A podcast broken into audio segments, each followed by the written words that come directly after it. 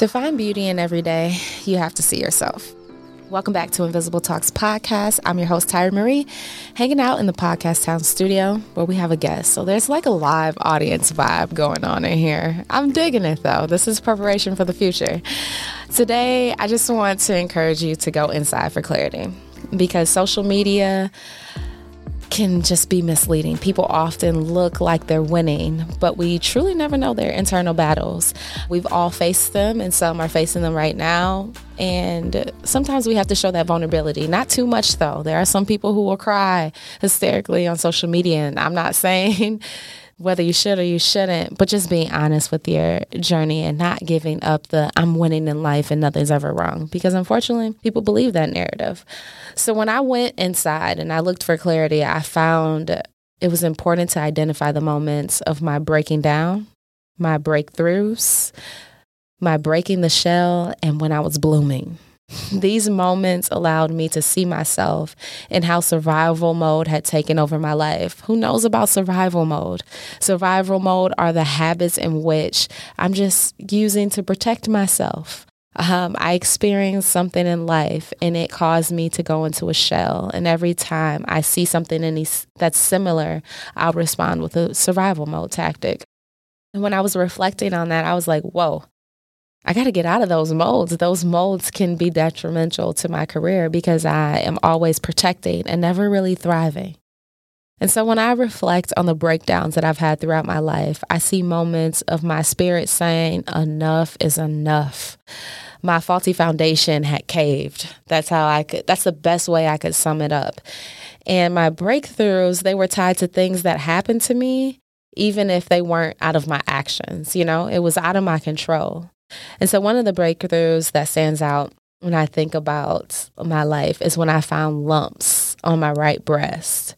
And when I tell y'all, it's like I found one and I was like, maybe I'm tripping. And like for a whole week, I kept checking and I found more and more and more. And I was like, is this happening? Like I hadn't even gone to the doctor because I had to like, how am I experiencing lumps in my breast that I know weren't there prior. And so I went through the motions. Um, I went to my doctor. They ran tests, they did the biopsy.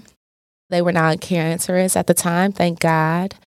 But I had to get them removed. In the narrative, the doctor told me getting them removed would allow me to be able to produce milk if I were ever to have children.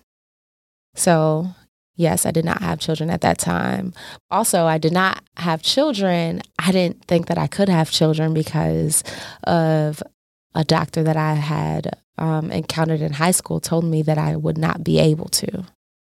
And so I was going through all these layers of why would I get them removed if I can't have kids? But I just felt the need to get them removed. And so I went through that process. I had surgery. I just started dating my now husband. I remember going in like terrified. I always, you ever have those what if moments or I want to experience that just so I could say I did. I won't, I never had a surgery. So in the back of my head, prior to this, I had wished that I could go into the surgery room and just experience what they do when you have to go through a surgery. No, going through the motions, I was freaking terrified. And so I get dropped off. It's a day surgery. So I'm in and I'm out she told me and my boyfriend at the time and my mom that it would be an hour surgery. They go through giving you the medicine, you're knocked out. So I don't know anything. I just was expecting to wake up and to see these beautiful faces who had dropped me off. So let me tell y'all how none of that went as planned. First of all, the surgery was longer and they end up calling my boyfriend at the time and my mom and telling them that it was going to be longer. And then it was shorter than the time that they told them. So I'm in surgery longer because there were complications in pulling the lumps out. And when I wake up, they are not in the hospital. I am high off this medicine. I'm like, what just happened? They're explaining to me that there were a few complications in bringing the lumps out. So it may take me a little bit longer to come out of the anesthesia and kind of be myself again. And I'm just looking around in this room by myself. That was a moment of, and I don't know if I ever really communicated to them how scared I was at that moment because she was saying how big the lumps were and she didn't know if they would come back. Granted, they weren't cancerous. It's just like, where did these things come from? How did they start growing in my body? And so I overcame that. I went home that day. They did come back and pick me up because I was calling them high, like, Where are you? Being extra dramatic, right? And so I go through that whole motion. I had that surgery in, I want to say, 2017. So we fast forward to now 2022. I'm in church service. And actually, I don't know if it was 2017. It could have been before that. It was either 2017 or before that. So it was a handful of years, is my point. 2022, I'm in church service, and one of the ladies is opening up service, and she's talking about this experience of waking up in the morning, doing a breast exam, finding a lump, and how she went to the doctor and she prayed over it that God would remove the lump.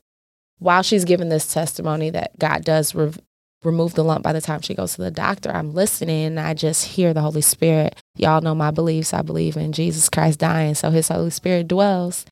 And uh, the Holy Spirit is just ministering to my soul about the process of me getting the lumps removed was never about the lumps being there. It was about removing generational curses.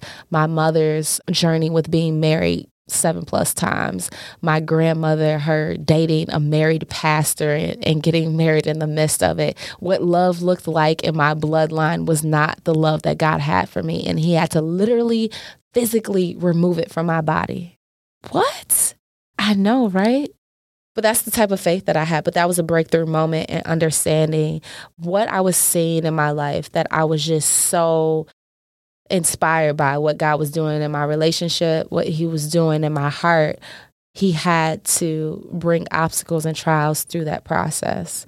And so that was a breakthrough for me because I realized that God is real in my life, not because it wasn't cancerous, not because the tumors were removed, but because He took a pattern in my bloodline and exited out with me, and I didn't do anything. I may have prayed here and there about it, but I didn't do anything. It was His all all His doing. So greater is he that is in me than he that is in the world is how I'll leave that. And I've tied a lot of my breakthroughs to my spirituality is giving me something that I couldn't understand or see without God's view. He sits high and I sit low, and his his bird's eye view has given me clarity. When I think about breaking out of the shell, it allowed life to touch me. These were moments similar to going to Six Flags, right? You're expecting to go there, be all day, get on these rides and it's like walking in and all the rides are closed and I could only go to the restaurants because those are the only things open. But when I purchased my ticket at the gate, they didn't tell me these things. That's how I think of breaking out of the shell and letting life reveal itself. For me, that was my marriage and motherhood. Period. The M's the people at the ticket office who were already married and who already had children did not tell me what I was walking into. No word of advice. They asked questions that meant nothing to me at the time. And now I fully understand. My godmother told me, You make it to year seven, you'll make it through anything. I think year five, it clicked. Ah, I see what she means. there are layers. There are layers to the heart. There are layers to relationship, and it is difficult to become one. In motherhood, I will always say the word of God is a blueprint.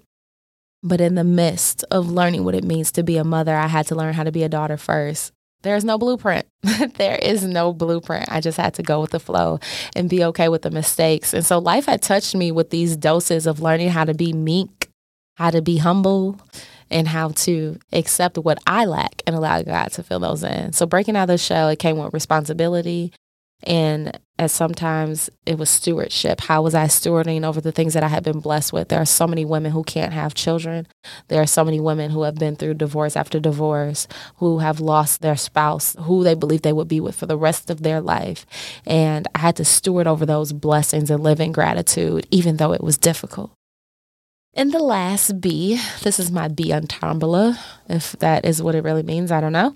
But I'm going with it. It's blooming seen the moments in time when my actions, words, and heart were all in alignment. That's what it feels like to bloom. My actions were genuine, my words were in love, and my heart was being checked by God. Let me tell y'all something. That's this season right now. And that's the season right now because my words have always been in love, but I haven't always done it with tact. So he's still working on me. in all of these areas, they birthed out who I am. It birthed out Tyra Marie. Marie being my middle name, the person that I was born to be, that I've always walked in unconsciously, whether I realize it or not. And Tyra has all the experiences. And when I pair Tyra and Marie together, it's a beautiful journey. It's a journey of highs and lows, mistakes, valleys, destructions, ah, beautiful sunrises. It's all of that. But they're all training grounds for who I'm supposed to be and who I've become trustworthy, truthful, and transparent. That's my whole podcast. and so I wouldn't have it any other way. I can say that in every aspect of my life. And the question I ask you, can you? Can you say who you have birthed out over these years you're truly proud of, regardless of the highs and lows? Have you embraced who you are at birth and who life has kind of crafted you and molded you to be? You're put on the potter's wheel throughout life, right? Have you stopped surviving and start thriving? Because at the end of the day, survival mode are habits and ways of protect- protection. But thriving, that's true fulfillment. That's embracing and loving every aspect of who you were, who you are, and who you will be. Because at the end of the day, you were created with a purpose, you were created with value, and you just have to believe that. Stop surviving and move to thrive. That's all we've got for today's episode here at Podcast Town Studio. These stories, they connect us. The ultimate question what was the journey like to freedom? Wait, freedom is agreeing to disagree, different perspectives, healing from within, all because life and legacy are complex. We see people everywhere, but do we really see them? Their thoughts, griefs, pain, or struggles? To be strong is to heal. If your heart is broken, you'll find God right there. If you're kicked in the gut, He will help you catch your breath. Remember to breathe. You're stronger than you think. Make sure you stay connected by following us on Facebook and Instagram at Invisible Talks Podcast. Until next time, I'm your host, Tyra Elon.